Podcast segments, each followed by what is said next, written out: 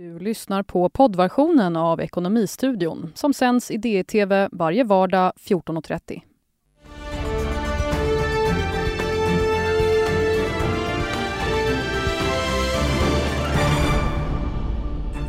Handelsfrossa på börserna idag efter tullhot från Donald Trump mot Kina. Sara Skyttedal vill göra EU lagom igen. Emily Lundgren möter KDs toppnamn i EU-valet. Och SJ får bottenbetyg av kunderna, hör chefen för Svenskt kvalitetsindex om undersökningen där det statliga tågbolaget sågas. Välkommen till Ekonomistudion måndag den 6 maj. Som vanligt går vi ut till marknadsredaktionen och som vanligt står Emily Lundgren där. Det är en riktigt skakig dag på börserna idag, eller hur Emily? Verkligen. Det började i Asien efter att Trump twittrat som han gjorde om att alltså fortsätta tullbelägga kinesiska varor. Här i Europa så är börserna ner runt en 2% OMXS30 ner 2,3% OMXSPI något lite mindre. fanns ingen som var på uppsidan i OMXS30 tidigare idag. Nu har AstraZeneca tagit sig upp en, en promille nästan upp sådär 0,2% Det är det enda som har svarta siffror idag. Alla andra står på nedsidan och eh, är alltså på minus. Där dog min skärm så att ni har svårt att se vad jag håller på med. Men utöver det kan jag åtminstone förklara att eh, förutom börsen så har kronan nått finanskrisnivåer, når eh, nya rekord. Jag ser alltså ingen, en svagare krona än vad vi har gjort sedan 2009. Bland annat på grund av vårt tjänste-PMI som presenterades presenterades tidigare idag sjönk för andra månaden i rad ner till 54,0, satte lite press på kronan. Jo. Mycket handelsfokus idag igen. Det var ett tag sedan men nu är handelsfrossan tillbaka. Vad är det som har hänt egentligen på den fronten, Emelie? Eh, det stämmer, marknaden hade ju i princip prisat in ett avtal mellan USA och eh, Kina. Efter många turer fram och tillbaka så såg det ändå ut som att det här var någonting man skulle komma fram till.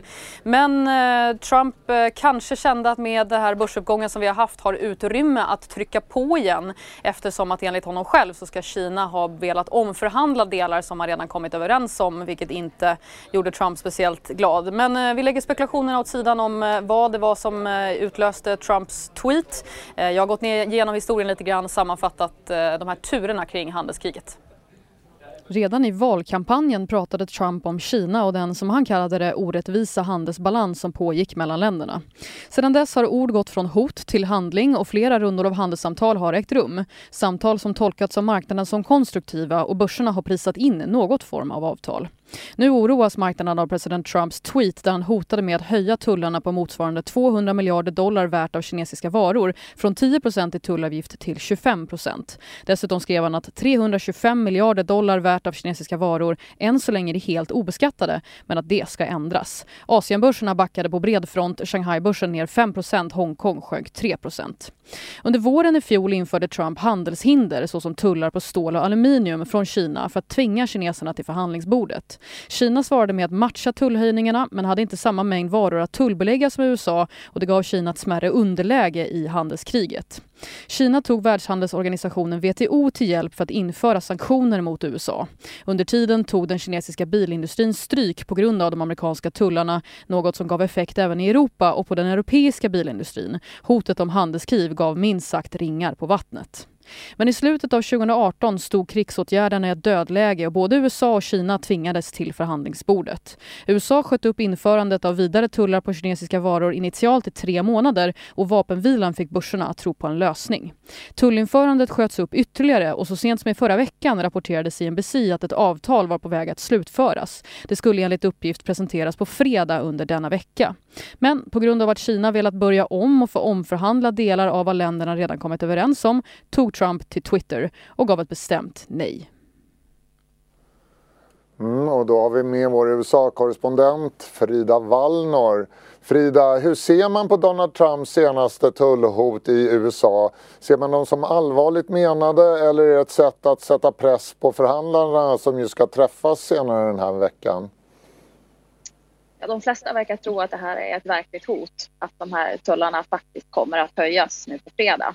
Eh, för Donald Trump verkar ju också resonera eh, mot bakgrund av det vi har fått den senaste tiden väldigt eh, positiva indikationer om att den amerikanska ekonomin går väldigt starkt. med en väldigt stark BNP-siffra för första kvartalet till exempel och nu fredagens arbetsmarknadsstatistik som, var, som också var väldigt stark. Så han verkar resonera som att USA faktiskt har råd med att höja tullarna och att kineserna inte har det. Att det här förr eller senare kommer att tvinga in kineserna i, en, i ett avtal som, som gynnar USA mer än Kina. Det är väl så de flesta verkar resonera här. Tidigare har man ju hoppats att det ska bli ett handelsavtal som ska kunna presenteras kanske redan på fredag. Men är det hoppet grusat nu eller? Så det är de här förhandlingarna som ska starta nu på onsdag är ju tanken att en väldigt stor kinesisk handelsdelegation är planerad att komma till Washington DC. Eh, så många bedömare verkar nu titta just på det, huruvida de här kineserna kommer eller inte på onsdag, om det kommer att bli något avtal eller inte. Eh, men eh, andra verkar ju också resonera som att det här är ett sätt för Trump att, att faktiskt visa inhemska kritiker att han inte låter kineserna komma undan så enkelt. Vilket ju till exempel han använde samma typ av eh, argumentation när det gäller Nordkorea, att han faktiskt lämnade de förhandlingarna nu senast eh, när nordkoreanerna kom med skambud. Och det känns lite grann som att han fick väldigt mycket cred för det i efterhand. Så, så lite grann kan det vara så här nu att han visar att nu när den amerikanska ekonomin är så stark som den är, att faktiskt USA har råd att spela lite här med kineserna, eh, vars ekonomi kanske inte är lika stark just nu. Du, det är väldigt mycket geopolitik för Donald Trump just nu. Nordkorea skickar upp missiler, Iran, dit skickar han en hangarfartygsflottilj. Venezuela skapar problem också. Klarar han att hantera allt det här samtidigt? Ja, och just då passar han också på att komplicera situationen med kineserna. Så att, och nu, ja, det är ju Donald Trump vi pratar om här och han är ju inte direkt känd för att hantera saker och ting som, som andra presidenter har gjort tidigare. Så, att, att det är väldigt svårt att säga hur det här kommer att sluta. Men, men när det gäller honom så, så vet vi att vi ska inte döma ut honom på förhand. Han har ju hanterat situationer som, som har framstått som omöjliga tidigare på ett, på ett sätt som har förvånat oss alla. Så vi får se. Men det är väldigt intressanta tider geopolitiskt, helt klart. Tack så mycket Frida Wallner på plats i New York och då säger jag välkommen till Ekonomistudion Lena Sellgren, chefekonom på Business Sweden. Mm, tack. Lena, mm. vad innebär det för världshandeln om Donald Trump gör allvar av det här hotet? Ja, men det är klart att om, om, om man lägger på där eh, eller höjer upp till 25 procents tullar och sen ytterligare eh, kinesisk import, då är ju nästintill all kinesisk import belagd med tullar och då 25 procent. Det är klart att det får en betydelse, men jag skulle väl säga att det i första hand är mellan USA och Kina som det här handlar om. Sen klart globala värdekedjorna, vi är väldigt integrerade, det gör ju att även andra dras med. Och skulle det här eskalera så att man ser att man börjar flytta eh, runt i världen så att det blir fler länder som dras in. Då kan det gå ganska snabbt till att vi får eh, stora kostnader för det här. Och det är ju negativt för, för globala tillväxten. Men hur orolig ska man egentligen vara för ett handelskrig? Ja, det, det, är ju en jätte, jättesvår fråga men det är väl ändå en av de eh, riskerna som eh, marknaden och näringslivet, företagen är mest oroliga för just nu. Att det faktiskt eh, inte går framåt utan att man eh, riskerar att hamna i det här. Så att den, den är väl inte att den tynger men risken finns påtagligt där. Sen mm. kanske det kan vara lite svårt att definiera också vad är exakt ett handelskrig? Vi mm. kanske har mm. ett handelskrig redan? Ja, det, det, är ju den här semantiken som man kan säga, när är det en handelskonflikt, när är det ett handelskrig? Men ett fullskaligt handelskrig, då behöver vi ju få in fler länder där vi själva har tittat på, på det här och då, då kan man ju komma ner i en riktigt låg eh, tillväxt i världen. Och det får ju förödande konsekvenser skulle jag säga. Drar ju med hela marknaden och till slut i arbetslöshet och så vidare. Det behöver vi inte. Och vad innebär det här då för svenska exportföretag? Hur ska de tänka i den här situationen? jag tänker här att för svenska bolag såklart att på grund av de här värde, globala värdekedjorna, hur vi är sammankopplade, så på marginalen så får det ju betydelse. Men som jag nämnde här i första hand mellan USA och Kina eh, och leder det här då till att det slår på den kinesiska tillväxten i ganska stor utsträckning. Det finns en del kalkyler men säg att det är någon procentenhet. Det är klart att det skulle få betydelse för även de svenska eh, bolagen. Och sen kan man väl säga att en eh, bransch som man specifikt kan peka ut som redan har känt av det här, det är ju bilindustrin. Verkligen. Ni gör ju den här exportchefsindexenkäten mm. bland exportchefer i svenska företag. Mm. Och den senaste mm. som kom den var rejält ner för Asien just från 61 knappt till 52 mm. ungefär. Mm. Varför var det så? Vad berodde det här på? Ja, det, det, finns ju, vi ställer ju frågorna till, till företagen så att vi har ju inte svaren på exakt vad det beror på. Men lägger vi in ett antal faktorer som den här oron kring eh, eh, handelskonflikten, vart den är på väg tillsammans med inte minst då eh, när det gäller eh, efterfrågan i Kina, Kinas utveckling, alltså nedgången, avmattningen. Det påverkar. Då ska man också vara medveten om att stor del av handeln sker ju inom Asien. Vilket gör att går det ner i Kina så får ju det effekter. Jag tror det är det som speglas mycket också i det här indexet. Och, eh, det ligger ju fortsatt över 50 men strax över. Så det är fortsatt en optimism även om det har gått ner.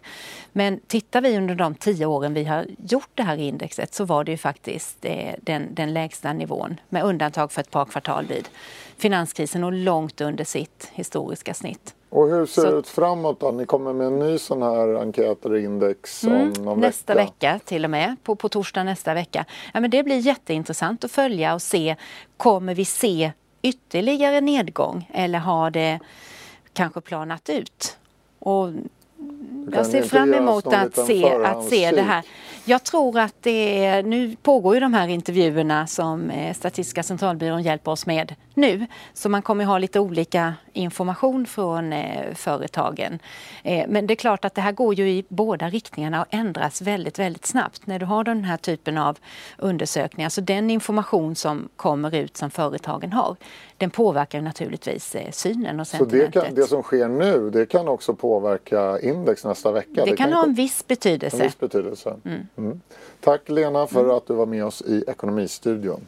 Tack. Och tidigare idag så pratade jag med Jonas Thulin, kapitalförvaltningschef på Erik Penser Bank och han menar att faran för ett handelskrig är överdriven och oron skapar köplägen på börserna.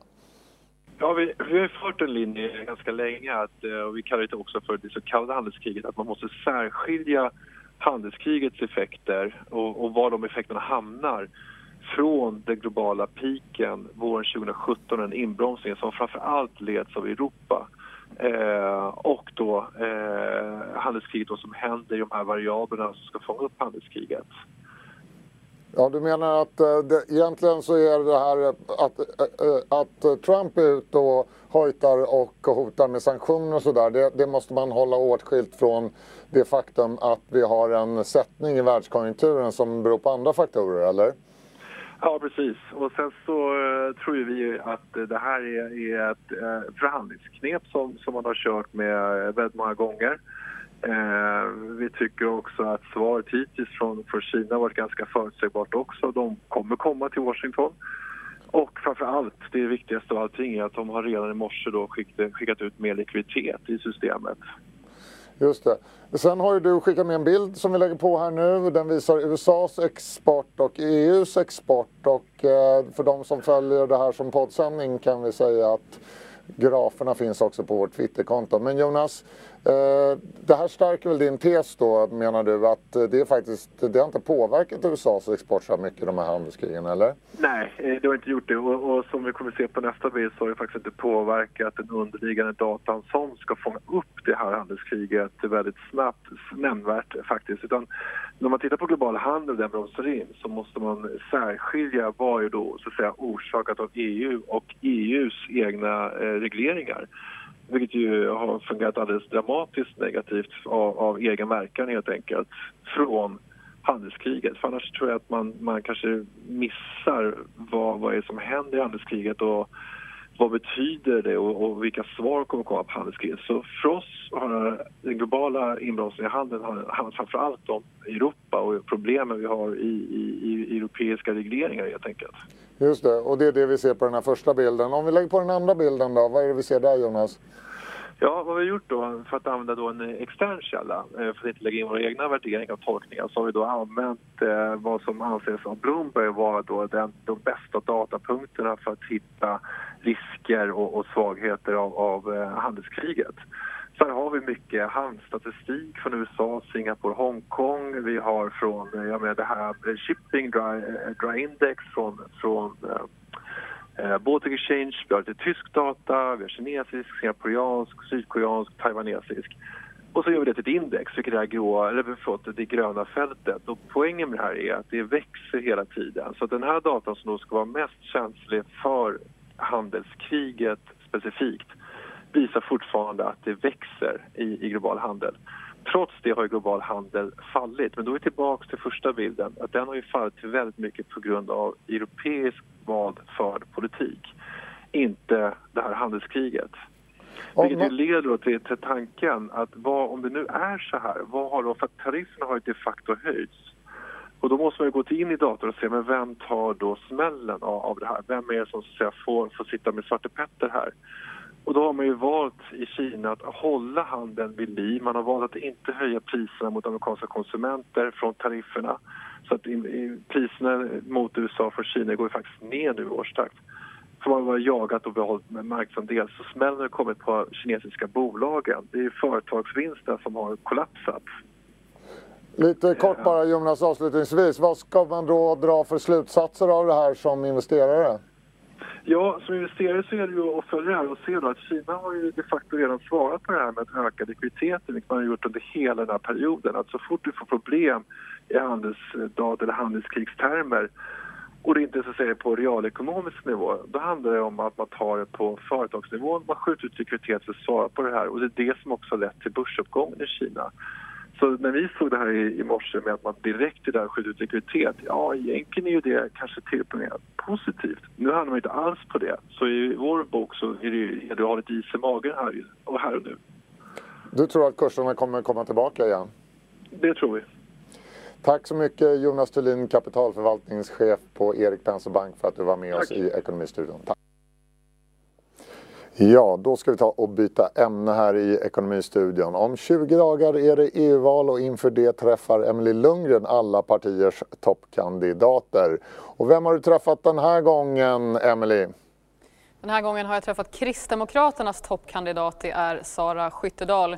Hon går ju till val på att göra EU lagom igen som hon kallar det. Hon menar att det blivit ett för stort byråkratiskt projekt. Sa inför vår intervju att det är lika viktigt att berätta vad man är emot som vad man är för. Och vi pratade om i den längre intervjun så pratade vi bland annat om sociala pelaren såväl som handeln. Sociala pelaren är någonting som Kristdemokraterna är emot. Men i den här eh, kortversionen som vi ska se nu så pratar vi om hennes inställning till eh, huruvida Sverige betalar för mycket till EU och så lite handel på det.